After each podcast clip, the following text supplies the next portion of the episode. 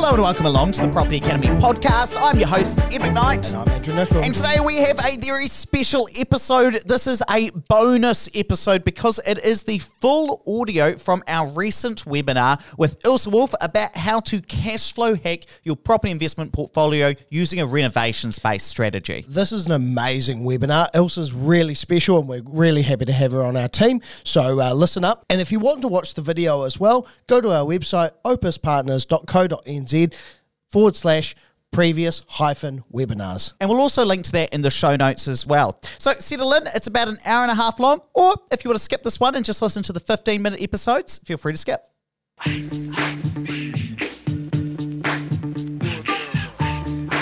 Hello, everybody. Welcome along to another month, another webinar. Let me turn down a little bit of vanilla ice there. I hope you're enjoying that. Now, the reason that we had that on there tonight is, of course, we're talking about the BRRRR strategy. It is getting cold here. And so we uh, have a little bit of vanilla ice coming out throughout the webinar. Now, I'm very excited because we are joined by a fantastic lineup today, and we are in particular going to be hearing quite a bit from Ilse Wolfe, who is uh, one of my new colleagues. And we first of all met her through the Property Academy podcast. She'd listened to it, and then we realized she was a fantastic renovator. And so she's joining us. And so we're going to hear about some of her really interesting properties, some of the projects she's been working on, which helps her to cash flow hack and beat some of these government tax changes, which we're going to be talking about today. Now, Andrew, let's make sure everybody can hear you. Uh, say okay? something. Test, test, test. Hello. I can hear myself. Fantastic. And also, can we hear you? Hi, everybody. Can you hear me okay? I think we can hear you. Fantastic. Very upsetting that Elsa, the brand new one, is the best dressed of all of us. Well, I tried my best. I thought about some things that I might put on, but no, unfortunately, not for tonight in that case. Now, hey, shall we rock into this? It is 7.03. Let's get into this. I've got a bit of housekeeping to get into before we uh, actually jump into it and share some of this fantastic content. So let's get into it. So, welcome along, everybody. If you haven't met me before, my name is Ed McKnight. I am an economist here at Opus Partners. And I'm the host of the Property Academy podcast and a property investor. If you haven't listened to the Property Academy podcast, we're very pleased that it is the number one business podcast in New Zealand. And we produce a show every single day. I'm also the vice president of the Data Nerd Association. And here, sitting to my left, is Andrew Nicol. He's a financial advisor, authorized financial advisor, hosts the Property Academy podcast with me, and massive property investor, an enormous portfolio there. Uh, and if you haven't heard from him before, if this is your first time, um, we've recorded so many webinars. I'd recommend you go back and listen to those. He is the president of the Data Nerd Association of New Zealand. But today, we thought we'd do something that we're not very good at. And I'm not talking about renovations. I'm talking about shutting up because most of tonight is actually about Ilse and her portfolio and sharing some of the amazing things she's done with you guys. So she is a renovations focused property investor. She's been featured in a whole heap of magazines, the Property Investor magazine, Juno Investing magazine, and she's been on the Property Academy podcast as well. And we're very pleased that she has been joining us here at Opus Partners to start this new renovation service, which we're officially launching tonight. We'll talk more about it at the end. It is called Opus Accelerate, but more on that. Little bit of housekeeping before I officially hand it over to Ilse. So you're going to get the whole webinar for free. Any data that we release tonight, you're going to be able to get that on the Opus Partners website. We're going to have a Q&A at the end. There are going to be some polls that come up, so make sure you look out and participate in those. And this is being recorded. I know we're going to get asked this still probably about 10 times, but this is being recorded. You'll get this at the end. Um, any source and slides we don't send out. One little tip as well for this webinar, I just recommend that when you're chatting back and forth with us, please do set your chat to panelists and all attendees. That means that everybody can see it, everybody on this webinar tonight. And I know there are a couple of hundred people on here. That just means that we can all chat back and forth. Fantastic. Let's get into it. But before I hand it over to Ilse, I just want to set the scene. It was only five weeks ago that we were sitting here at last month's webinar talking about the government changes that had dropped that exact day. And we did a whole webinar on this. And so cash flow hacking your investment properties is becoming even more important. The reason is that property investors, especially ones investing in existing properties, are about to pay a whole heap more tax because the interest deductibility is being taken away. Now, over the last couple of weeks, we've been putting together some cash flow models so that we can really show you the difference that that makes. And I want to show you this property here. So this is a pretty stock standard 600K property renting for about $550 a week. And what would predict the cash flow of that property would be over the next 15 years? You can see that in about year six, it starts to go negative. That's because we're forecasting higher interest rates at that period. But all up, you can see it's cash flow positive the vast majority of the time. Here is the cash flow now that the government tax changes are being introduced. Massively negatively geared once those interest rates start to rise. And actually, if this was a property purchased after the March 27th date. That's the trigger for where it terms of where interest deductibility is being phased out versus being taken off straight away. It would be even worse in that case. Now, the key message that I want you to take away is this that if you wanted to be in the same position after these changes come in as you were before the changes came in, you would need to increase your rent straight away by 29%. So there are two major ways that you can react to the government tax changes.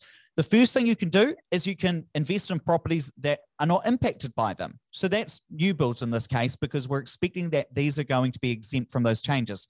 The other thing, which is what we're going to talk about tonight, is running the BRRRR strategy, renovating properties to increase their value and then increase the rent that you are able to charge. So that's the other way of increasing your rent by that 29% so that you're able to continue investing and not be affected by those government tax changes. So there are three things we're going to talk about. We're going to talk about the BRRRR strategy. That's the standard renovation strategy. We're going to talk about cash flow hacking. That's Ilse's approach to the BRRRR strategy. And then Ilse's going to run us through several case studies so you can get a sense of ways that you can practically increase the value of your properties and increase the cash flow to counteract these government tax changes. And with that, I'll hand it over to Ilse, pop my headphones in, and take it away. Thanks, Ed. Thanks, Andrew. Hi, everybody. Um, great to be speaking with you tonight. To 1,500 people listening to me speak about property seems a little bit dangerous. Hmm. um, but really, I'm really excited to be here and to be joining the team. Uh, we've got some great content tonight. Um, so to, to, really crack into it, um, the BRRRR strategy, uh, hopefully all of you are familiar with it, but just to define the BRRRR strategy, um, it is a tried and true strategy that is a long-term buy and hold wealth and cash flow and somewhat cash flow creating strategy. Um, if you're here um, because you're here tonight you're you probably fall into one of two camps. Either you um, have primarily been investing in new builds or turnkey property solutions uh, which are already generating cash flow and will be exempt from the new government tax changes. Or you um, could be an aspiring investor and you're, you're curious about the, the BRRRR strategy which is an active strategy and you want to know how to really maximize the output and get the, the best gains from this or uh, you could be an existing investor who already has some existing properties uh, which are either neutral or negatively geared perhaps um, and with these recent tax changes you are now looking at quite a negatively geared uh, property or portfolio of properties. Um, and I know for myself in, in the past, where um, if you've heard me on the um, Property Academy podcast, I talked about there was a, a time when um, I did have a couple of heavily negatively geared properties because of those high interest costs. So this webinar is, is going to show you how to really nail the strategy. So the BRRRR strategy, it is um, this is where you really want to buy. So there, there's a question around which is the most important letter of the strategy. So it's, it is a trick question. So all of the letters in the acronym are really dependent on each other. Uh, starting with the B, it is arguably the most important for it will set you out on the right path, the better you execute with the buy, buying correctly. Then we're going to renovate, you renovate the property to maximize both the equity and um, increase the income on that. Then you're going to rent it out. And this is not a going through the motion strategy.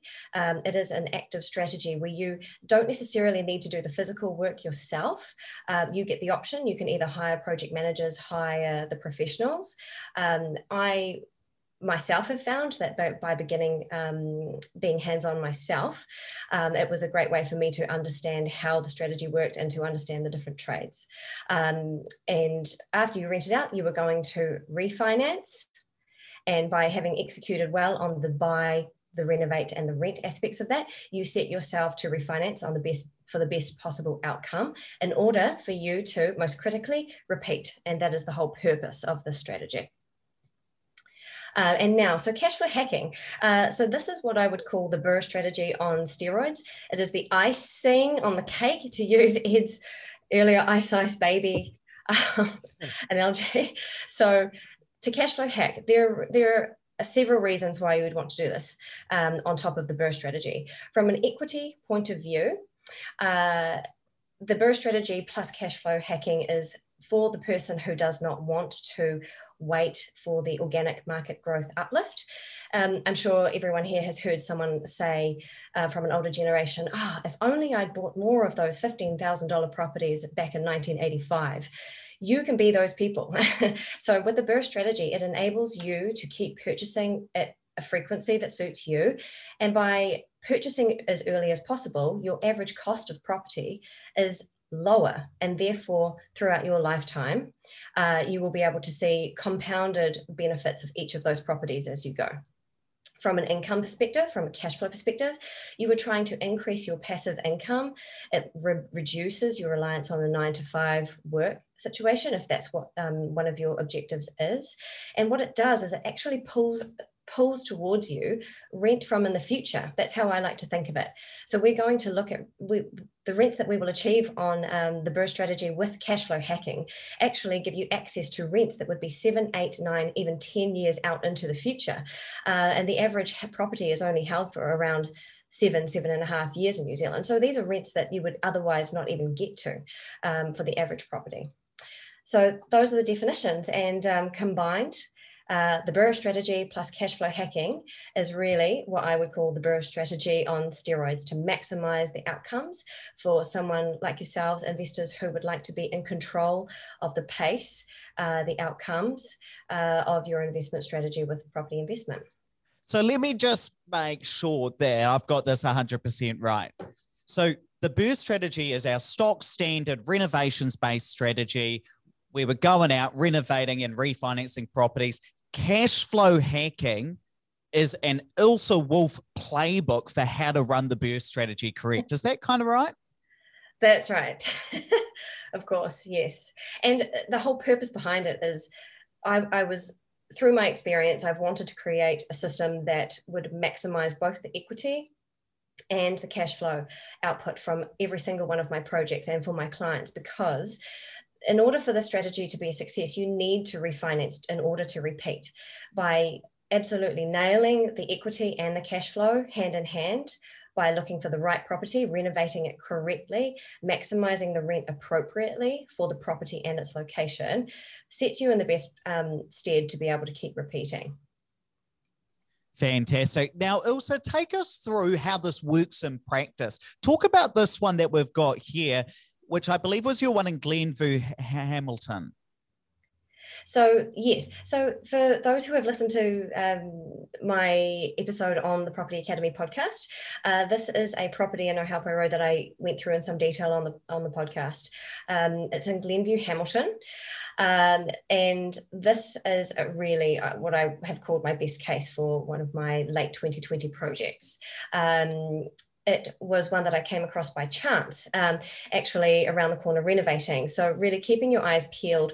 I thought it was quite bizarre that on the main road leading into Hamilton, this property was. Um, uh, once I looked it up online and seen how long it had been online for, I thought this is just really bizarre. So, in practice, um, this property, um, first of all, was cockroach infested. It had a family living in here who were not particularly hygienic. There were there were bugs through the kitchen. It was really run down, but at the same time, there was so much potential in this property. Um, upon viewing it in person, uh, I realised that the real icing on the cake with this one was that it had actually been um, incorrectly marketed marketed. Uh, it was simply marketed with the total number of bedrooms and bathrooms. There was no signposting of the fact that it was a, ho- a home and income. Um, the reason for that was that the minor dwelling was slightly, um, well, it was it was not it was consented as an extra living space, but the plumbing was illegal. So these are a couple of snapshots of the before the upstairs bathroom, a pokey little kitchen upstairs as well, uh, which we took care of. And to give you an idea of some of the, the condition of the exterior cladding and the dated look inside. Well, let me ask you this, Ilse. What are some of the things you did here? Great. Well, let's let's look at the floor plan. Okay, so this property is a two-story uh, main dwelling. Um, what you can see here is it's a little. It, I'll just explain what I can what you can see here. So the, the to the right hand side of the screen is the lower floor of the main dwelling and to the left is the minor dwelling. Uh, it's a strange configuration. That minor dwelling was sort of a um, an extra dog leg off the end of the bottom floor of the main uh, the main dwelling. Sorry, so um, both floor plans were completely legal. But as you can see there in the minor dwelling, there is a living kitchen. So the kitchen and the bathroom, the plumbing was actually illegal. Um, so that was where I saw a huge opportunity here. Um, and also, if you go uh, back to the main dwelling there, Ed, and click to the next slide, if we look at the upstairs uh, of the main dwelling, um, there is an opportunity with this floor plan. So I walked up the stairs, I saw a bedroom to my left, a bedroom to my right, walked along the hall. There's a large living and dining and a pokey little kitchen uh, to the far left. Now, Ilse, I know one of your big tactics is to add an extra bedroom to properties. So we're going to put a poll across everybody's screen to so that everybody at home can say, well, where do they think that Ilse put that extra bedroom looking at this floor plan? David, producer David, can you put that across everybody's screens? So take 20 seconds, everyone. Look at the floor plan. Where did Ilse put that extra bedroom? We'll read out the stats and then she will reveal it. I tried to vote since I could see the next slide. Have we got some results, David? Let's close it off and see what people are saying. 57% of you said in the living dining room. Ilse, where'd you put it? Let's have a look. Okay. 33% of you said the kitchen. That's correct. Which is amazing. I wouldn't have picked that if I um, hadn't seen the slide in advance. so there were a couple of extra tricks to this reconfiguration. So that this, the kitchen there is roughly a seven and a half to eight square meter sized area uh, which was, as you could see, was part of the open plan with the living and dining. Um, it, it, did have a pantry as well, which made it feel very, very pokey. Um, unfortunately, behind that was the bathroom, and uh, cutting out some space um, from uh, some usable space was the fact that the hot water cupboard was between the pantry and the bathroom. Now, this property already had gas. Uh, it had gas heating. So what we what I did was uh, actually remove the hot water cylinder. Uh, we we um, installed an infinity gas line so that all of the water would be heated by gas as well, which meant that we could pull out the pantry from the kitchen, add roughly another half square meter to that new fourth bedroom upstairs, and we stole the old hot water cupboard cavity uh, closed up the door that was previously fo- uh, facing the hallway and we uh, created a doorway into that bedroom. So it served perfectly as a single bedroom wardrobe. And therefore, what we could then do was move the kitchen into the large living dining area uh, and make it more prominent as a feature, which actually made the property feel a lot more modern because kitchens are a, part of that living space these days. They're not hidden away in the corner of a, a house. And that was really one of the aspects that made the house feel quite dated. Well, let's look at that kitchen then. You must be pretty proud of this. Really, I had so much fun designing this. Uh, often, when you're looking to put properties on the market, it's probably more so true for for flipping, but going with generic colors and, and generic palettes or clean white and gray palettes, I thought, no, I'm going for fun for this. This is a buy and hold.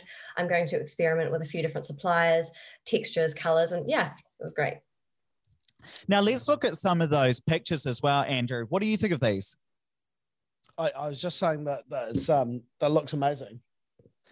And then let's look at the difference between the two kitchens. You can see the pokey one on the left, the modern one on the right. Andrew, uh, oh, sorry, producer David, let's get those slides back up if we can. I'd love to show you the bathrooms as well. Ilse, talk to us about these. Sure. this is the upstairs bathroom. Uh, it was at the time the main bathroom. What we don't have a photo here, but um, what was even worse was the bathroom downstairs, which was a combined laundry bathroom, but um, really unfinished. It didn't feel like a space that you'd want to spend time in at all. Um, I completely flipped that around. The space downstairs was much larger. So I took, I removed the bath from this one and added the bath, uh, a lovely stand up bath downstairs into that larger bathroom, where that then became more of the family bathroom.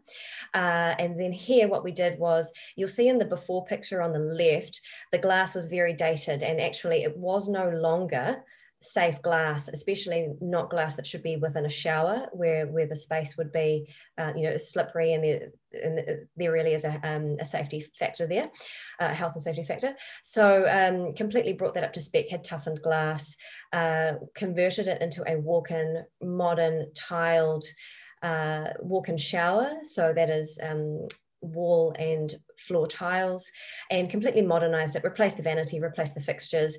Um, again, changed the pressure, so from a low pressure to a mains pressure, far better shower experience, uh, and then also onto gas infinity, so endless hot water, far better experience. And I know you guys are going to be really surprised at how little Ilse spent on this renovation. We're going to go through the numbers in a second, but Ilse, just walk us through the social benefit of this renovation. Talk to us about how many people can now live in this property. Yeah, and, and, well, the the property as it were before with the illegal plumbing um, shouldn't have had the two people that were in it previously. So the actual property itself had legal legal ability to house, say, four people, a family, or a uh, set of professional people who would perhaps want to work at the hospital nearby. Uh, we managed to increase the capacity by legalizing that minor dwelling, and that's one of the things I do love about the strategy is that it actually doubled the number of people it can house from four to eight amazing work as well. Now, we're going to get the slides sorted in a second, and we're going to be talking about the numbers of this, but also reveal to us how much did you actually spend on this renovation? So this was a large house, around 135 square meter house, plus the minor dwelling, which we did a quick spruce up on inside with the um, legal uh, legalizing of the plumbing, plus the consent paperwork at council, plus the draft uh, draftsman requirement to get that paperwork through. So the combined renovation cost was $70,000, which was really cost effective for that size of renovation. Okay, but let's take it back and talk about the first part of the BRRRR, the buy. So you purchased this for 425. What was it actually worth at the time? It was it had a fair market value of 575. We purchased for 425. So we banked an immediate $150,000 amazing buying. And for anybody who wants to learn more about that, we do have that on the Property Academy podcast. It also walked through the total details. But after you spent 70K on it, oh, it's already on the slide. Talk to us about how much it was worth after you'd done that. So yeah, so the post renovation valuation came in at eight hundred and fifty thousand um, dollars. So we made we made um, equity instantly at the buy part of the strategy and then through the renovations as well. So it was a double hitter. Um, the great thing about this property is that there still is another opportunity um, because we are going to um, reclad and actually enhance the minor dwelling to bring it up to a better condition again and replace the kitchen. So upgrade the kitchen, upgrade the fittings in the bathroom uh, and give it a, um, a cleaner look inside to modernize it. So the rent will increase again. Amazing. Now, talk to us about that rent in that case. How did you get it up by over $500? so the house before, as I said, was in a real poor state. Uh, it, uh, the two combined rents actually were $540, and that included the minor dwelling, which actually shouldn't have been rented out at all. Uh, through that renovation, through adding the bedroom, which is absolutely number one of the cash flow hack system, you must add a bedroom to really boost the cash flow. Um, and then through really enhancing the living features. So creating that second bathroom into a real family bathroom, having a really wow factor kitchen, um, and then a full cosmetic renovation throughout, plus the healthy home standards, which of course you need to factor into any purchase that you make, making sure that it meets those that, those criteria. Uh, we got the rent up to $1,060. Once we go through that extra um, renovation, that will probably boost by another 20 or $30 immediately. Okay, because this is the most important thing because we're talking about cash flow today. So, what I want to show you is what the cash flow would look like if Ilse bought this property at $575,000 and rented it out as it was at $540 a week. It would be negative 84K over that full time, over those full 15 years, once interest rates go up. And of course, with the government having no interest deductibility there once that comes in from October the 1st this year. So only through a significant renovation, buying well, using some of these tactics, does a property go from being heavily negatively geared to then being very heavily positively geared over that time. Because we are forecasting that this property is going to make in cash flow 220k over the next 15 years because we've gone through, or Ilse has gone through, I should say, along with their family and updated this property, made it so that more people can legally live in it and therefore rent it out at a better market rent. It's a better property because of that. That's a total difference of about 304K. But Ilse, I do want to disclaim this. Tell us the, the, the truth as well around is every renovation going to be like this? Not at all. As I say, that, that was definitely a best practice. That was the the icing on the cake for 2020. Uh, the the results can massively vary, and it really comes down to so many variables. Knowing what to look for really helps you avoid some of those uh, frogs, toads, toads. you got to kiss some frogs to beat the prince well, it only hit to kiss one. Hey, um, also, just while I'm, I'm just going to take my headphones out because it's repeating. Um, uh, just quite a few questions around consents that you required. So, um, quite a number of people asking about the tiles. A lot of people asking about the change of ro- uh, rooms. Um, do you want to just talk about that? Yes, and because we, with the minor dwelling, it did require a consent, uh, so we wrapped up a few um, details into there. So, so tiling and the waterproofing does require consent. Uh, we weren't replacing tiles that were already there, as you would have seen in the, the before photos. It was a sort of an old formica, which definitely wasn't waterproof. We found a lot of rot under that. Um, but with the minor dwelling specifically, by through due diligence um, and the contract having those ten working days to find out what was on the council file, what was actually what should be on the property versus what shouldn't. That was how we identified that the plumbing was illegal. Uh, so the consent process that we went through for that was to separate a legal ancillary or secondary uh, legal dwelling for the site. So without having gone through that process, the property should have only had a single tenancy. Um, and if that could have been one option to to renovate and actually restore it to that, um, but actually the opportunity was there to improve the the cash flow, such as we did, that it was worthwhile going through the process. In terms of the cost, uh, the the building consent building consent cost with Hamilton City Council was about, uh, from memory, five or six thousand um, dollars, and on top of that, we had draftsman fees of another two or three. So it added to, it, it was an administrative cost that did add to that renovation, but it was obviously very well worth it. Fantastic. Now let's get into the cash flow hacking side because Ilse has six key principles for how to cash flow hack a renovation, which he's going to go through. So, Ilse, walk us through these principles. Great. So, first and foremost, as I said before, always add an extra bedroom. Uh, and even though I've said it, it's one thing that I got wrong on the very first um, execution I also mentioned on the Property Academy episode uh, a few weeks back was I made the mistake of thinking, oh, I love this property. It's the worst property um, on the street. I'll I'll get this property under contract and then I'll work out how I can add the bedroom into the floor, floor plan. It didn't work out, um, as you would have heard on the podcast if you'd listened. It didn't get this, the same result in terms of equity gain or cash flow rental gain that I was looking for. So this is absolutely by by criteria one to to optimize the BRRRR plus cash flow hacking system. And ballpark, what equity and rental increase can you expect from this? Right. So in terms of equity, it varies from city to city. Uh, and the I've, what I have found is the larger the city with the more consistent capital gains, um, the higher the equity gain.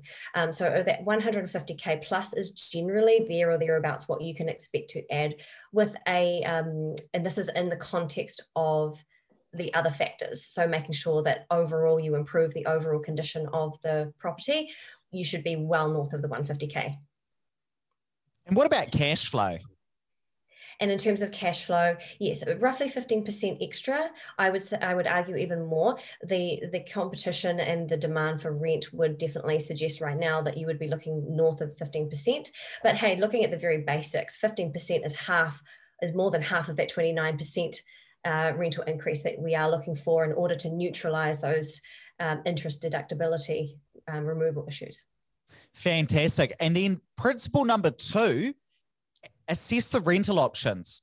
Yes. So this really is um, getting into the the core of the system. So um, the cash flow hacking system. So you know you start looking at properties by swiping through trade me online through the the, the um, newspapers and until you get to site sometimes it's not absolutely clear as to what the best way is to optimize the cash flow of that property and the reason that is is that you can look at floor plans online and they can give you a general guide.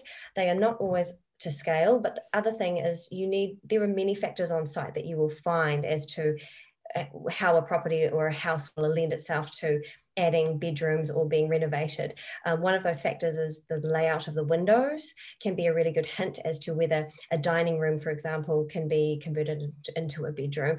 Um, but when you're on site, you need to look at, okay, where is this property? What street am I in? What suburb? What are the amenities? Am I close to a hospital? Am I close to schools, universities? And therefore, what is the appropriate use of that property? How can I appropriately renovate that property in order for it to fit in, for me to maximize um, the, the rental return and the equity gain in a way that actually does fit? Um, there are properties you could walk into and try and force an extra bedroom on. But if you ruin the, the layout and the flow, what, what is the, the people flow and how the occupants would live in there, you can actually reduce the return. Uh, if a, a valuer or an agent or a potential future buyer could walk into that place and feel that it hasn't been done correctly. And you would know it yourself if you tried to force that. Fantastic. Let's move on to principle number three, which is kitchen and bathrooms. Talk us about the return we'd expect to get from these. Great. So kitchens and bathrooms are really high on the priority list as well. So after adding that extra bedroom, kitchens and bathrooms are one of the most common, uh, most popular photos, you know, that people will look for when they are looking to rent. So if you uh, put yourself in the in the um, tenant's shoes when they're scrolling through all of the options on Trade Me for a place that they are looking to rent, um, a sparkly new kitchen, a clean, fresh, bright, uh, well lit space in the kitchen is going to really pique that tenant's interest and they're really going to fight for that over the one that has the original kitchen that's outdated perhaps doesn't have facilities like dishwashers um, and, and new faucets and things that work well. So um, so the actual investment into a kitchen should be somewhere between five and 10K for an investment property. It needs to be appropriate, of course, um, for the suburb. So a $5,000 kitchen um, in somewhere in Miniko um, can suit really well. Whereas um, a property that we've reno- we are renovating in Grey Lynn, I would look definitely more towards the 10K and you'd want to spec it and choose um, fittings. You would want to choose the tabletops to suit that location. You will easily get a two to three times return on the equity um, and it will also boost the cash flow. And bathrooms? Bathrooms similar, uh, two to six k, uh, thousand dollars to be spent on that. Um, simply by refreshing the look through replacing the vanity, um, increasing, uh, enhancing some storage, uh, replacing the tiles, or changing some of those finishes. Sometimes you can walk into a property where the vanity has not been waterproofed, so there'll be scratches or stains, or um, the paint is coming off um, adding those touches to finesse the room can be cheap on the cheaper end of the scale. Um, five or six thousand would be a complete bathroom makeover where you are replacing everything, including the flooring, updating the lighting to downlight LED downlights, for example, and um, and having uh, a fresh shower, a new bath, for example, all new faucets, that's on the upper end of the scale, you would you'd look to see at least a two times return on your, your investment there. Okay, let's get on to principle number four, a fittings upgrade. What okay. are fittings? So fittings, so as you view properties, you'll go through the house and you'll note sort of the doorknobs, uh, the light fixtures, the type of the types of light fittings that are in the property. This is um, this is really uh, something that can be relatively cost effective. Um, you need to keep in factor in the fact that you will have um, the labour cost of the electrician or the tradespeople who would need to come and replace these fittings for you. But usually they are quite simple replacements, and so they shouldn't cost you a lot. But the perception of that modern uh, fit out can have a huge uplift on both the equity um, and the quality of tenant that you can attract to your property as well. So up to that $15,000 return. Okay, and we have two more principles for cash flow hacking. Talk to us about paint refreshes. Paint refresh, and this is this is a great one. I think Andrew's talked to, to it many times. It's something that if you wanted to get hands on yourself as the investor, you can jump in at this point. Um, of course, you need to make sure you have a good plaster finish or that the, the canvas is ready for you to paint. Um, this could be as cheap as a few hundred dollar buckets of paint, pails of paint, if you were going to do it yourself. Um, otherwise, you can pay a professional. For an average house that may be, say, 90 to 100 square meters inside, uh, you wouldn't look to spend more than $5,000 to have a professional uh, refresh your house inside, but it gives it such a modern look. Uh, white, um, various iterations of white are the most popular colors to refresh houses these days, and they really make a difference for the tenants. It makes it far more appealing. It will um, also smooth over any kind of wear and tear that may have been left by past tenants, and it will increase your, you can increase your investment up to two or three times on that. And now our final one, carpet replacement Sometimes. Sometimes, yes. So the flooring, um, uh, same similar as with the painting or the walls, the flooring can have a huge um, impact, and that's because flooring takes such a, a, heavy wear and tear from tenants or, or its occupants. So um, uh, upgrading the carpet can have a huge impression um, you know get rid of all the worn carpet but equally other types of flooring as well carpet isn't always the most appropriate to use so once you have decided what it is either replacing the lino, um, upgrading with some tiles, or simply re- replacing with a fresh um, carpet can be good. The reason I say sometimes is that um, I have had properties in the past where they have been maybe four or five years old, the carpets or the floorings, and um, with a professional carpet clean, they've come up really, really well. Um, and so where I haven't been, when the total renovation hasn't been leaning on the uplift value of the flooring so much, I've tended to have it them professionally cleaned, and then that hasn't hindered my pro- progress at all. Now, also, we're getting quite a few people saying those costs seem quite cheap. Are they? Uh, I mean, they are open-ended values. Uh, the figures that I've given there, um, uh, there probably would be an element of some um, wholesale pricing or um, pref preferential supply pricing.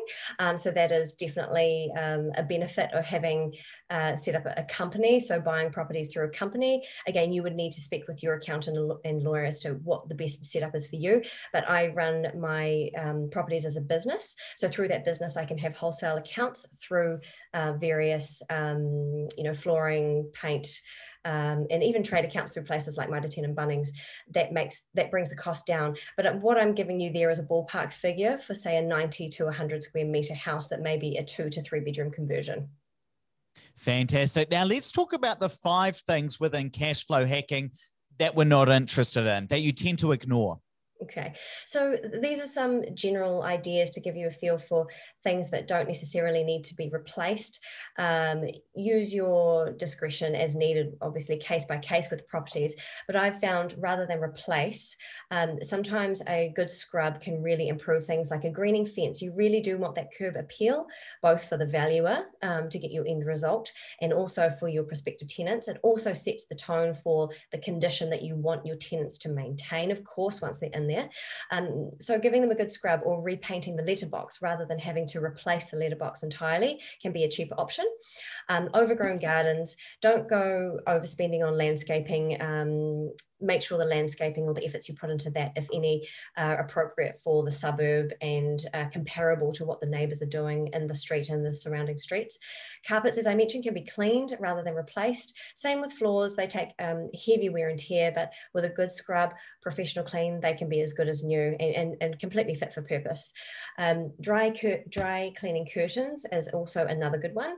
Um, I have in the past been too quick to just throw out um, when the first skip comes in, throw out all those old chattels. And actually, sometimes when I look back, it, it wasn't really needed every time. A good dry clean can make curtains, can do wonders for curtains. And there um, are some uh, providers, I know of one in Auckland called the Curtain Clinic, which can actually curtains that you would think were um, on their last legs can be completely restored. So just look into your options. Don't always think that uh, some of these chattels need to be replaced.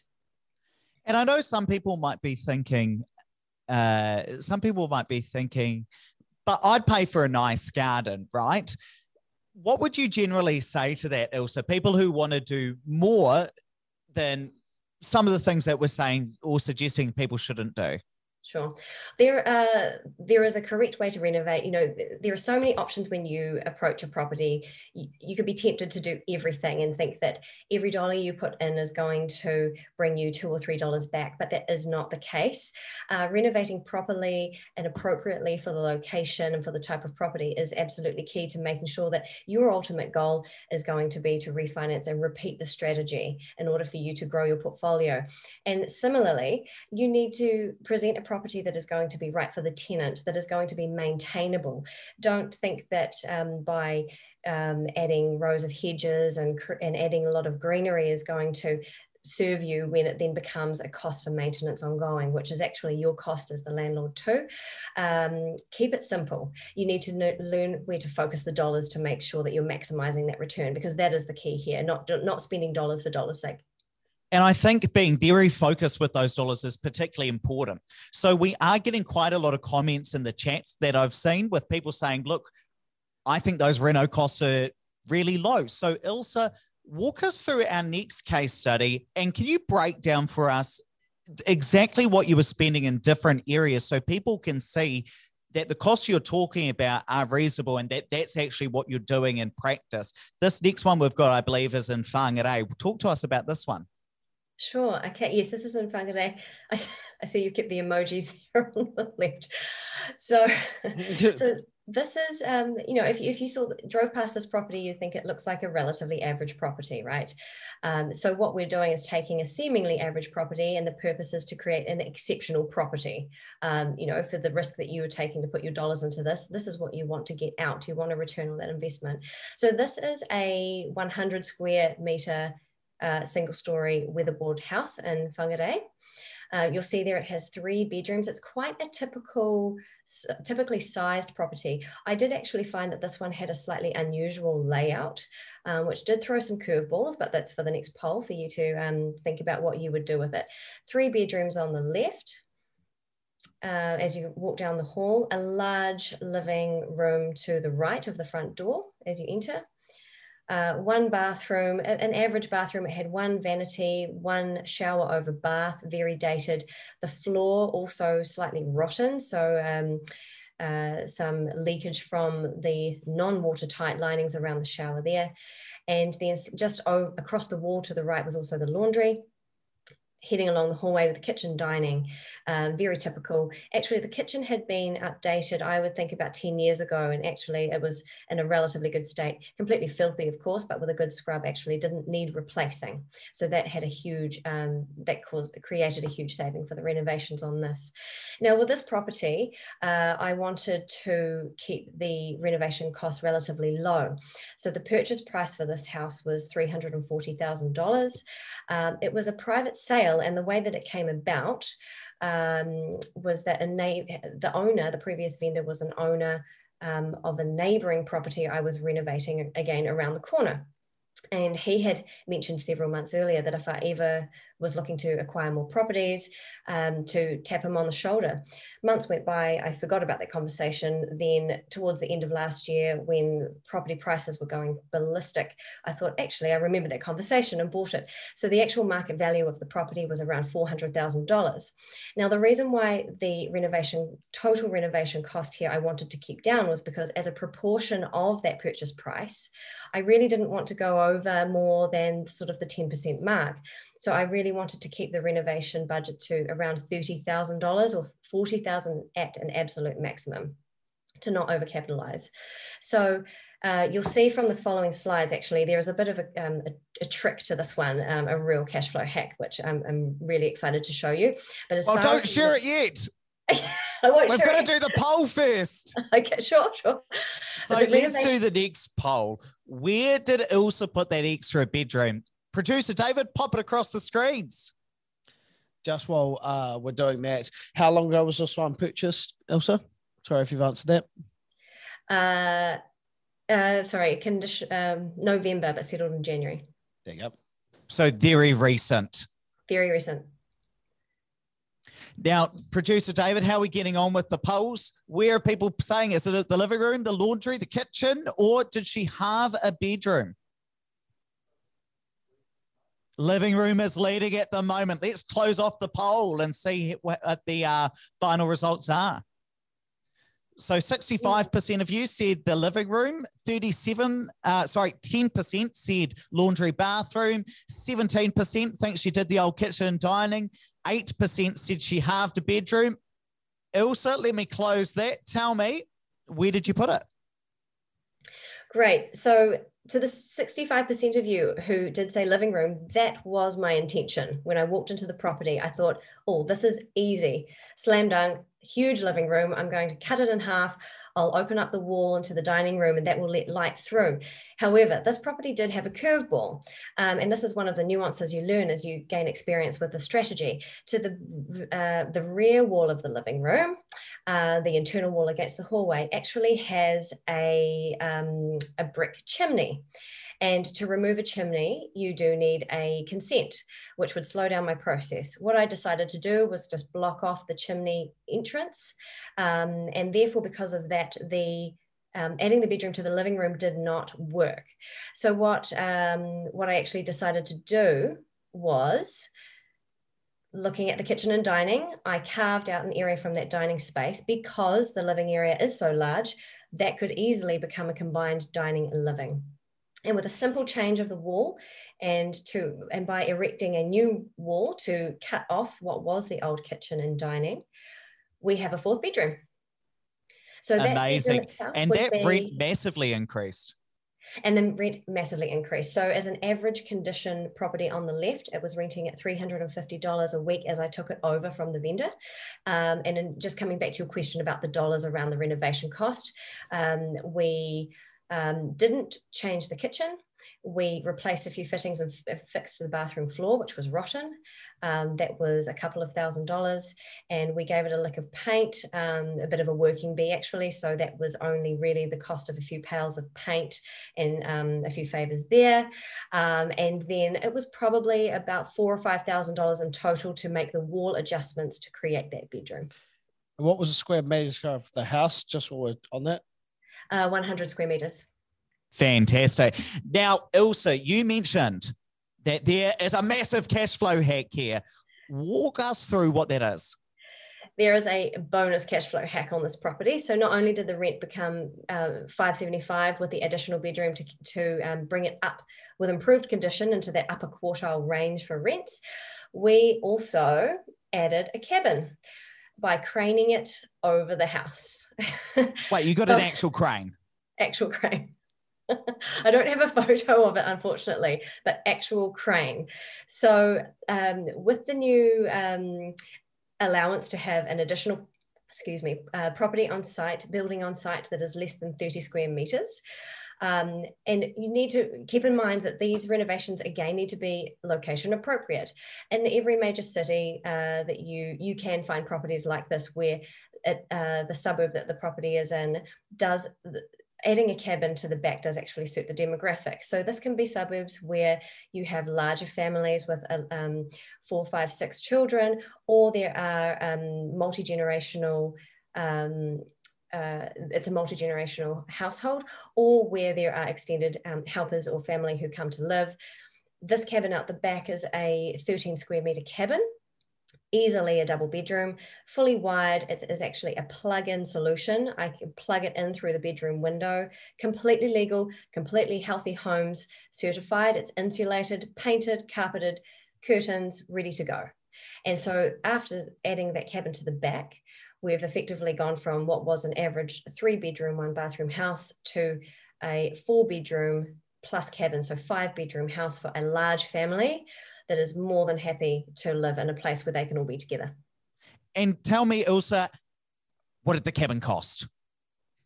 What the cabin cost? So that was 19,000 of the 30,000. So we only spent around 10, 11,000 on the renovation to refresh the house, the main house.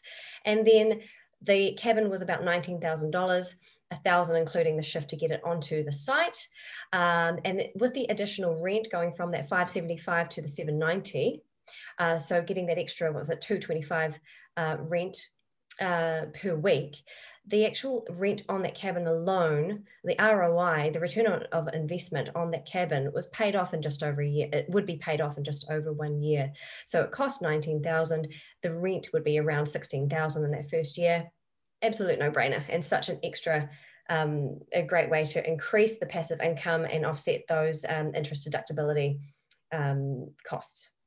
Now, one thing that I want to point out, Ilse, is that if we go back here and look at the principles of cash flow hacking, you didn't use about four of them. You did a wee thing to the bathroom, but most of it was over here with adding the extra bedroom and assessing the rental options.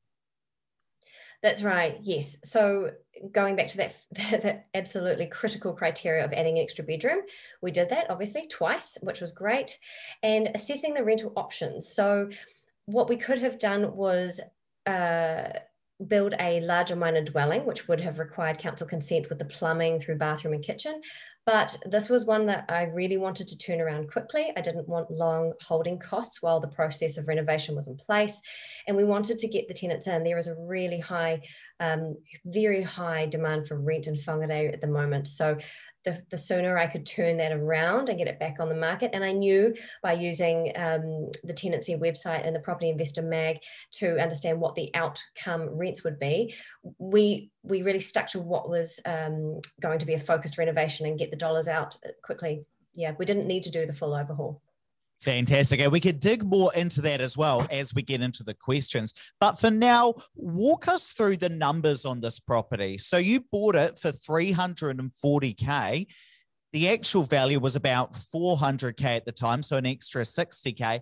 And let's get those slides across so you can push those or walk us through them for them.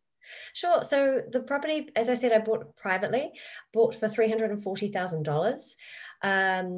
This was actually um, during the conversations with the vendor were actually in um, the latter half of last year. The vendor himself was actually on a boat in Spain um, in the middle of the COVID um, crisis with his life situation, he really wanted to offload um, some of his properties to get some cash out to live off over there. Um, so um, he happily sold the property for 340k. The way that just over the period of time we were just talking and then finally went through with the deal, the market obviously had been mo- moving so quickly that um, the value um, was actually closer to $400,000 by the time we were in process with the renovation. So that was 60,000 gained there. Um, then, as I mentioned, the renovation was a $30,000, um, 20, 19,000 on the cabin and roughly 11 on the renovation of the main house. Um, the end value um, around $500,000. Um, so we, we made an extra 100K there. So 160 in total. The and cash, the cash flow? yeah so the cash flow really was the what made this such a fantastic purchase. Um, I I'm actually not looking to refinance this one straight away, which is another reason why we didn't go through all of those criteria and, and need necessarily need to go through them all for this renovation. Cash flow rent went from $350 per week to 790, including the cabin. For you know, and it would have been a perfectly great renovation without the cabin at 575, again making up more than that 29% needed to neutralize the interest interest deductibility costs. So it was a net gain of 440 a week.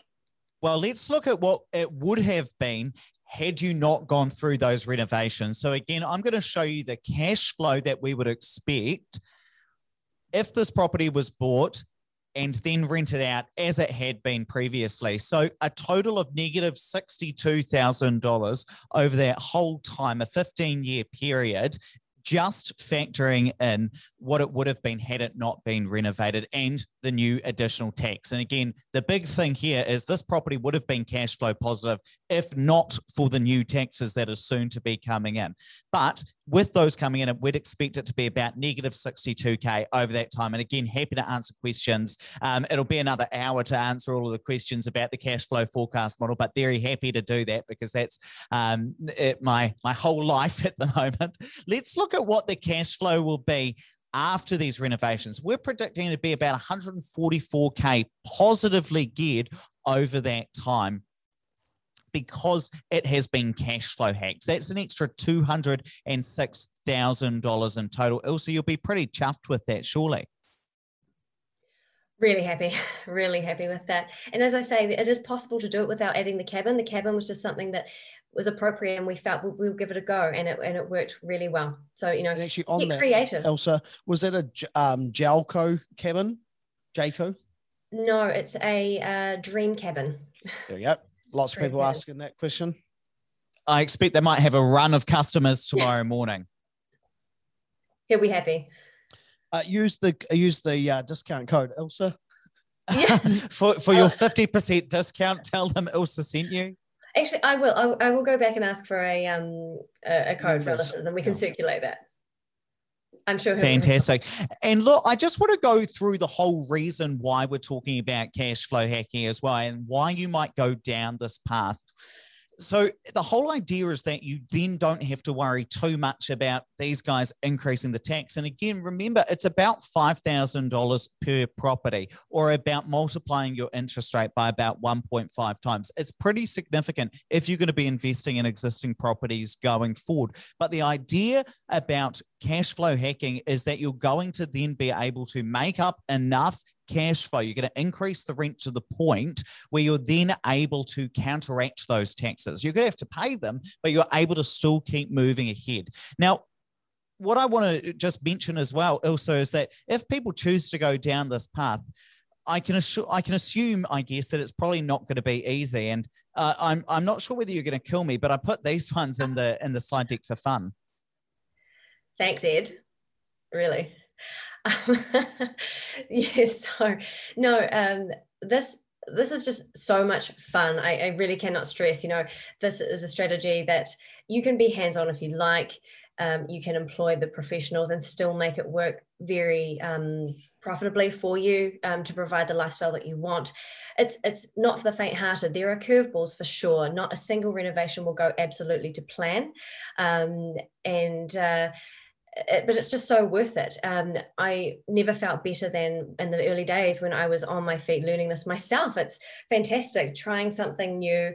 Um, and I knew that by doing that, I could either be in my old job and on whatever that day rate was. Um, otherwise, I could tell myself, hey, I'm out here spraying weeds and scrubbing the house. It's not glamorous, but the, the outcome means that the day has earned three, four thousand dollars. The week has been ten or twenty thousand dollars. It's really allowing a new lifestyle. So, um, if you're willing to make change and and you want more um, for yourself, then it's a fantastic uh, strategy to have, and it, it has really has changed my life. I've built my entire portfolio using exclusively the strategy, and I plan to continue doing so.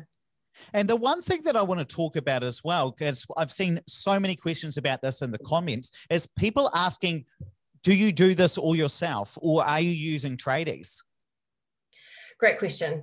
Uh, I've been investing since 2007. I was a part time investor from then.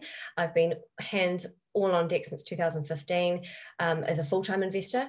In those first, in the first year, I did put myself on site every day.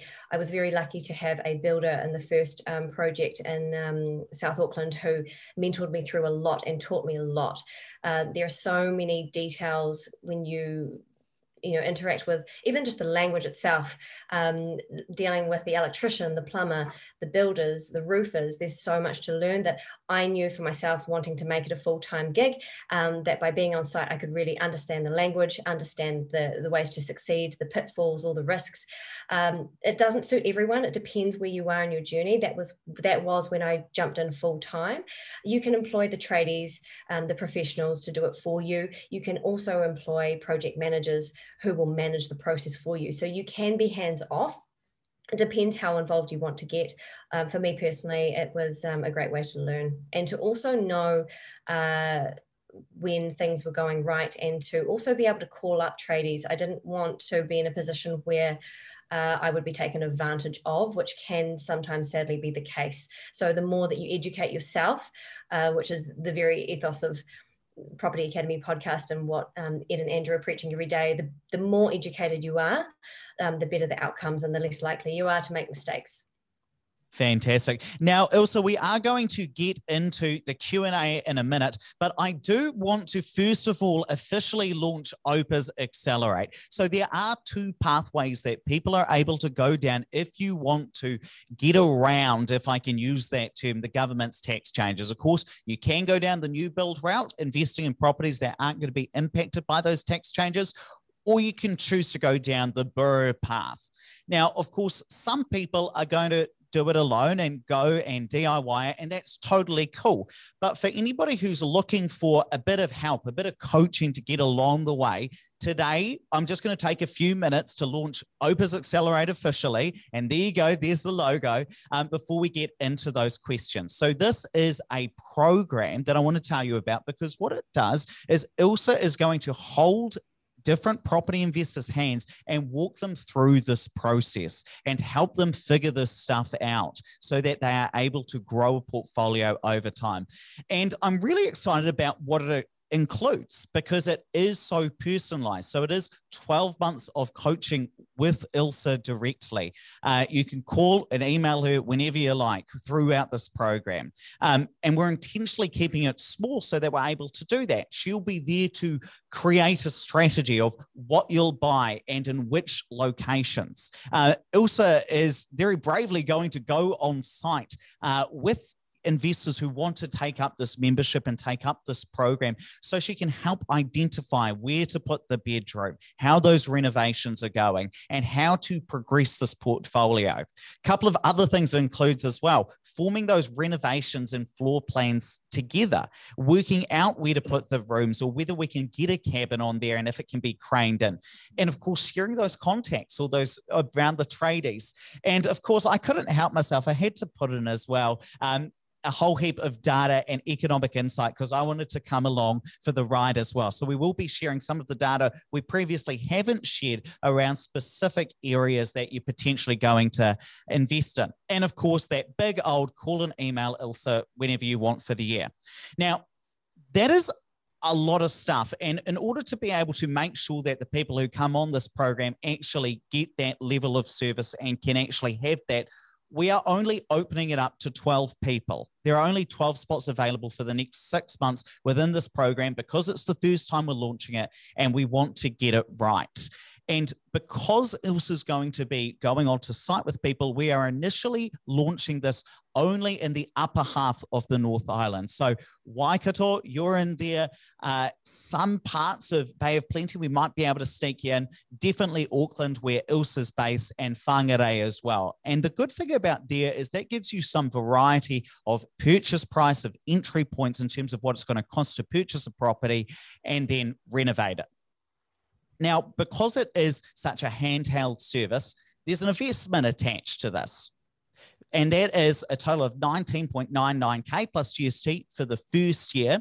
And Ilse has said that she plans that what we're going to aim for is to return that within three months. So after the first reno. And I know, Ilse, that first property that we talked about in Hamilton, in Glenview, Hamilton, that actually took only seven months by the, uh, sorry, seven weeks that you were able to get through that for a significant uplift. So there's a bit of an investment in order to get that handheld service. We expect that return to come back extremely quickly if you're going through and doing the renovations. So what I just want to mention before we get into Q&A is that if this is tempting for you, if you're thinking, hey, maybe that is for me, then here's the next step. We are going to be having some meetings with Ilse and Andrew. You can meet them personally to, first of all, put a plan together for whether property can meet your goals. And the big one is to make sure that this program is the right fit for you because if you're going to invest that amount of money, if you're going to go forward with this, we want to make sure it's the right fit. Also, because we've got 12 spots available, we want to make sure those are filled with people who are able to go through and you know do renovations and be successful with this. So just before we get into questions, here's what's going to happen. We're going to put one final poll across your screen for you, and you've got three options. You can either say, Yes, put me at the top of the list. I want to be on there. You can say, Yes, I'm keen to meet with Ilse and Andrew to talk about it, see whether it is the right fit for me. Or if you're like, Hey, this probably isn't for me, I'm just here for the content totally fine. Just let us know that as well. Hit that within the pulse so that we know. We'll keep that up there for the next 15 seconds. Just let us know where you're kind of feeling at the moment, and then we can go from there. But I'm really excited about this program, and I'm particularly excited by some of the things that we've talked about and seen today that you're doing also. And I know that a lot of property investors are going to get a lot of value about that really handheld service working with you directly. Are you going to come to regret actually uh, saying that you were going to go I, to site with all of these people? I forgot that I had, but it's 12 people. I can handle that in a day. Yeah. Um, Fantastic. Now, for any people who were saying, look, I'm just here for the content, I've got three pieces of content for you. The first is to say, if you want to learn more, listen to the Property Academy podcast. Episode 593 went live today, uh, which is very exciting. Go, go us. Um, and we do have uh, another seven that are coming out. Again, they come out every day. We record them weekly, so they're always very current. A couple of you have asked about that ROI spreadsheet, the cash flow planning spreadsheet that we were talking about, and and uh, that calculated some of those figures. You can go and download that. It's available for free. opuspartners.co.nz slash ROI. If you've got any feedback, let me know. That is available there. And if you don't already, follow us on Instagram. We post regularly with a whole heap of educational content to try and let you know what's going on with the market and share some of these key principles as well. So, three things you can do listen to the podcast, download that spreadsheet, or follow us on Instagram. We are at opus underscore partners. Hey, let's open it up now and say, well, what else would you like to know? Uh, uh, Andrew, I know you've been attentively looking at those comments, you've been looking at the, uh, the questions that have been coming through. What are people asking? Um, so I've actually got a list of questions. I'm just going to take out my ears so that I can not hear my own voice on this. Um, some of them are for Ilse specifically, so I might just cover some of those first of all. Um, I had a lot of questions around the extra bedrooms, uh, but not having an extra bathroom. So do you want to talk to that? Yeah, that, that's a very good question to, to cover off. Uh, so, coming back to the renovation needing to be appropriate for the property and the location, the type of tenant that you will have in there. So, it, it, this example doesn't suit. Uh, you know, there would be suburbs, for example, if you were to buy a property in Remuera, you wouldn't have five bedrooms and one bathroom. That just would simply be an unex- uh, unacceptable um, way of, of living. Um, they would they would need to have two or three bathrooms, I'm sure. Um, so the renovation needs to be appropriate to to that location. Um, and the example I put from Whangarei, it is completely suitable um, and um, not not out of line with what you would find. Um, these are these are places, and I find it is it's a far better solution than in um, many suburbs where extended family are trying to squeeze into a smaller place. Um, and this is where you see um, garages being converted into bedrooms illegally, and they don't meet the healthy home standards, and they're not safe, dry, clean places for families to live. So um, everything needs to be done properly, correctly, and um, appropriately. comes down to that at the end of the day. Andrew, what else have you seen? Um, so there's a few questions about the uh, twenty thousand being paid uh, upfront or in instalments. We are looking at an instalment plan as well for that. Uh, so, so yes, just answer all of that uh, that question. Um, Dreamtime cabins. I've still got a lot of questions about this cabin. Um, Ilse, is that the one? It's, yes, Dreamtime. That's right. Yes. Now we'll send out um, some details tomorrow of uh, their their things, and uh, Ilse will talk about getting a discount code or something from them. So um, just wait for that to come in. Next question. Producer David will remind me about that.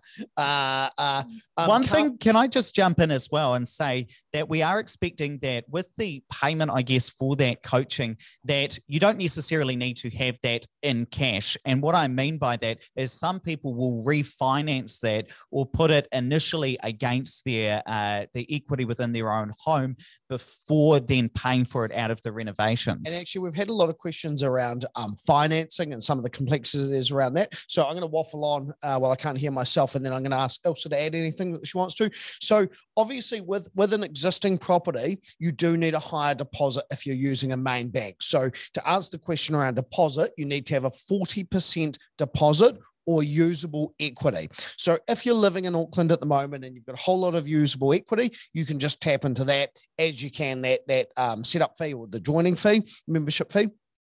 Um, you do need to also have available the funds for the renovations. So that that can be added onto the loan if you've got the usable equity to be able to do that. And servicing's come up a bit. So so yes, you do need to be able to service. Uh, it's probably not any more complicated than buying uh, a new property or or an existing property that you're going to rent out because the bank will still recognize the rent that you're going to get in the future um, for that property. They might not use the new rent. They might just use the the older rent. I'll, I'll ask Ilse whether or not she has challenges on that. But I know when I've been doing renovations, they'll just take the today's rent, today's value, and, and give me the money to borrow to buy that, and then do the renovation project, and then the extras it just comes into the the, the uplift just becomes recognized later on. Just talking a little bit about the refinance side of things. So once you have added that value, if you've managed to uh, add significant value, you can borrow up against against that property again at 60%. But don't forget that you've got non-bank lenders. There are non-bank lenders which are very common nowadays, and the rates are very reasonable. You might pay an extra half a percent or a percent than what you're paying at the bank, but if it gives you 80% and potentially there might even be some ability to do some renovations in there, don't be afraid to use those as well. Ilse, have you got anything to add there? Yes, uh, one other aspect I do want to mention is that this strategy also suits for your own home. So, uh, 40% for the investment property side of things, of course, um, but I've applied this strategy for my own home as well. So, um, you know, in that instance, you can uh, leverage up to that 80%. Um, and of course, you know, if you um, there are several opportunities there with, um, you know, if you uh, have your own home currently with one bank um, at 80%, and then through your broker and buying your next property, um, that then will become your own occupied home that you do want to renovate, um, that can also be 80% at another lender that's perfectly um, legal and uh, of course, you, you are looking for a property that doesn't meet all of the requirements and doesn't tick all of your boxes, you can purchase a property, renovate it, and move into it for yourself and, and leverage that up to 80%. Um, another thing to add there as well is um, that part of the program will be partnering you with one of the team at Catalyst Financial who can actually look through all these different options and they work with uh, us on a daily basis uh, and um, have some very experienced brokers to figure out whether or not you can either use use a mainstream bank or a mainstream bank for some of it, non-bank for the other, um, and all the things you can add on. But for a lot of people uh, watching who have got usable equity in their home, they'll be able to finance 100% through a number of different means. Um, Richard Chu asked the question: What about external uh, slash exterior painting for cash flow hacking? Do you think there's a good return on investment? Would you re- would you recommend it? Yes. Well, um, I have both painted the exterior weatherboards um, of several properties, but also a really good professional house wash can do the trick. Um, if the house has been um, has lacked love for many many years, the paint job can appear pretty brushy, but uh, sometimes it's just um, debris from the weather, from road usage, um, making the house look more black, um, lichen growing on the roof or the tiles. Um, things like that can easily be um, professionally washed off and make it to bring it back to restore it to a great um, condition. So it's a case by case basis. I think from a street appeal perspective um, and spending that money, you'll definitely get it back in the overall um, comparable um, condition of the property compared to neighboring properties. You, you would get that value there, but um, I think use it you know case by case basis you want to assess it um, per property and decide if you need to go through all of that expense and time um, or if you could just give it a quick wash uh, now, there's a question around um, whether or not you can offset the cost of renovations um, for for tax. So that is something that there's no there's not a definitive answer yet, is there? Look at you with your arm up, oh, holding it's, your thing. Because I can hear myself, and it's very echoey doing that. And so, so I'm, so I'm talking slow, which is probably good. Everyone probably likes that. Um, but yeah, I, I, I don't believe that you're going to be able to. But Ed, have you got have you read anything to the contrary of that? No, we have seen nothing to the contrary at the moment. Right, right. And actually, that goes on to Thomas's question, which is um, uh, Is there any clarification on what uh, is considered a new build? Um, you've got a, a four year old uh, new build? Uh, the answer is no. Ed and I are going to Parliament to uh, debate this topic. We're going to storm the beehive. so, um, yeah, it'll be um, Guy Fawkes 2021. So, we're going to see um, whether or not we can get a broad definition of that. Um, personally, Thomas, I think that your property should be considered new, um, but I wouldn't hang my hat on that. It will probably be uh, interest deductions phased out. Um, uh, that's another question. If you're adding a bedroom, uh, etc., what's the minimum square meter size that you use, Ilse? Um, and what are the regulations? How does it d- differ between councils? Regarding the council, I would say um, every council has its different rules, so you need to make sure that you act and comply within those.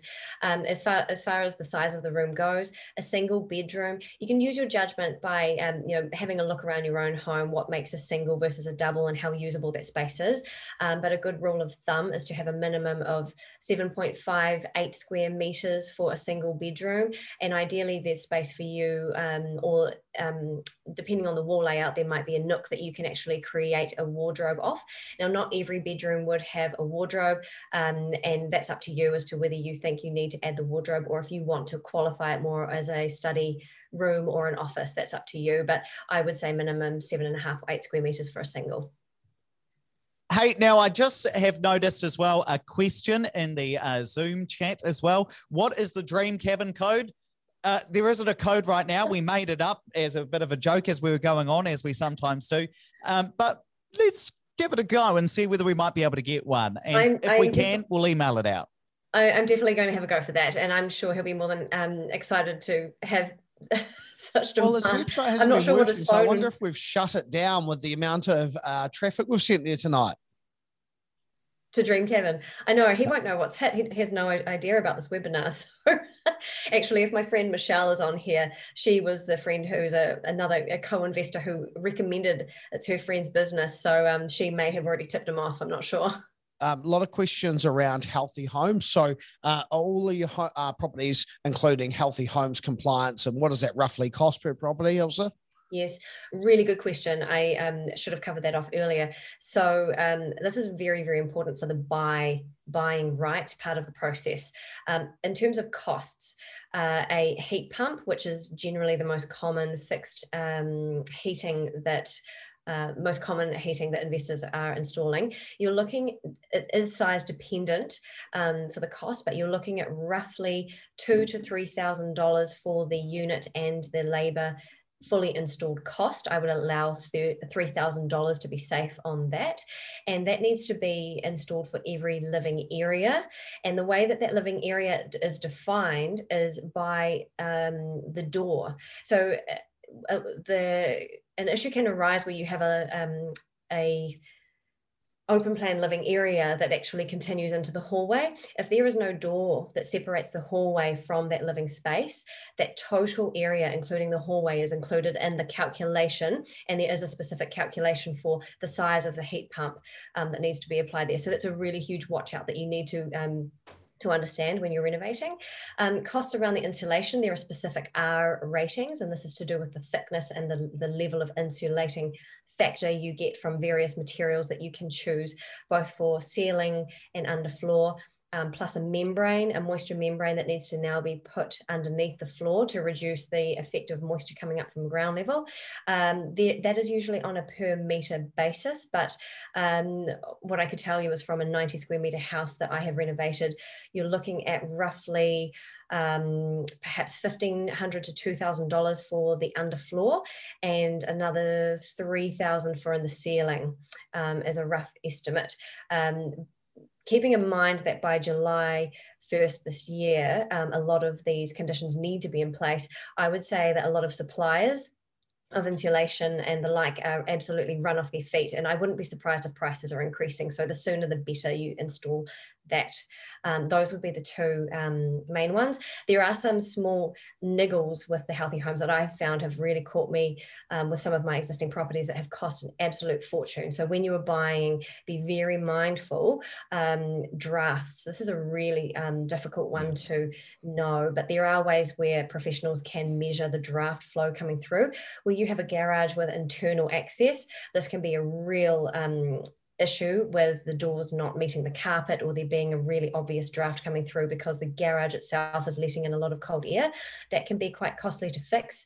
Um, what I have found is actually with timber windowed houses, there are a number of um, drafts that I need to correct in a few of the properties. And that's because timber moves. It's not as robust and as um, stationary as aluminium joinery. So there are additional costs that um, the audit itself, when um, an audit um, professional comes out to run the report on a property will charge you around 500 to $1,000 for that report. And then it will quote all of the remedial works that need to be done to bring your house up to um, healthy home standards. And it's a completely open ended question with that as to what you may be spending. Um, I would really um, urge you to, to have a good look at where drafts can come in because I think that's an area where you really don't get the value uplift by um, by actioning the remedial work, but it is yes. very costly. And now we're going to have time for just two more questions before we wrap it up. Now, Ella, you've got a great question for us. She's asked, wouldn't drawing all the available equity out of a property ruin the cash flow when you go to refinance? Andrew, what do you think about this? No, because that's factored into your calculations. You're factoring in uh, when you take that money back out and recycling that deposit um, those numbers in your initial calculations. Fantastic. And let's give one more to Ilse before we wrap up. Uh, let's see. I've got a, a few more here. Oh, um, uh, Ryan's asked, have you had to deal with hazards such as asbestos um, and bathroom vinyl, etc., in your renovations? Much is there much profit in dealing with these, and um, do you tend to avoid it? And also, I've got some experience in this. Uh, I have. I've had one example with asbestos, so I'll, I'll let Andrew um, fill the gaps where I, I, don't give a complete answer. But um, there are two types of asbestos. There is an A class and a B class. Um, I can't quite recall which way around it is, but one of them is significantly more expensive to uh, dispose of um, professionally than the other. Um, and also, what I would say is that um, I did have an asbestos report conducted on this property, and the materials that both myself and the builder and um, plumber all suspected were the asbestos containing materials actually weren't.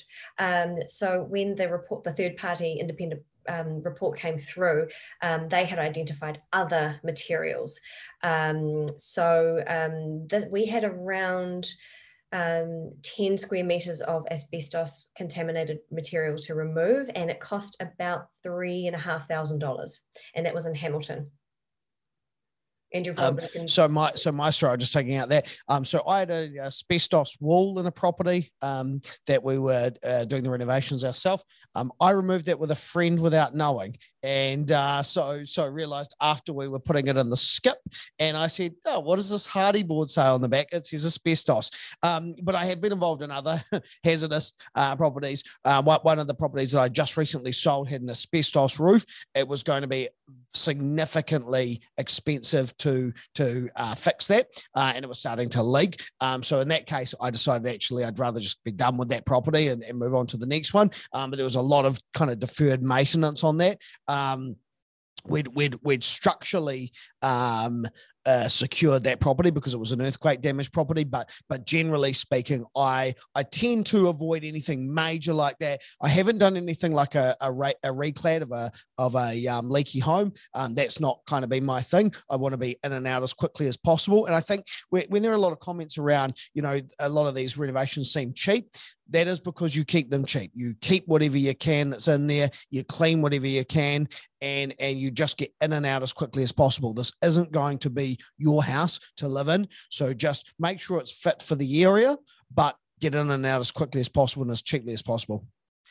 Fantastic. Look, let's wrap it up there. There are two things that I just want to mention before we go. Well, three actually. The first is I want to thank you for coming along. It's great that you've spent, uh, we've been on for almost an hour and a half now talking about renovations. And I think that it's fantastic that you're sitting at home actually interested in how to improve your financial position and spending this time with us. So I want to say thank you for that. The second thing is that if you're interested in learning a little bit more about the service, we do have a page on the Opus Partners website. It's called Renovations Coaching, where you'll be able to read a little bit more about what that program includes it walks through in words or in detail Ilse's renovation, the one in Hamilton. So you can check that out. That is on our website. We'll send out the link tomorrow. Lastly, I also just want to mention follow us again on Instagram. This is my favorite pet project at the moment where we're creating a whole heap of content to try and keep people up to date with what's going on in the market and some key lessons, some key concepts that we can teach you guys as well. So please do follow us on Instagram. We have a lot of fun messaging you there as well and connecting with you. Right, let's wrap it up there. But I just want to say again a big thank you to you to coming along. A big thank you to Ilse for uh, coming and sharing her knowledge. A big thank you to producer David who makes all of the technology work, and of course to uh, my wingman Andrew Nicol for coming along as well. Thanks so much, guys, and we'll see you guys next month at another week, another month, another webinar.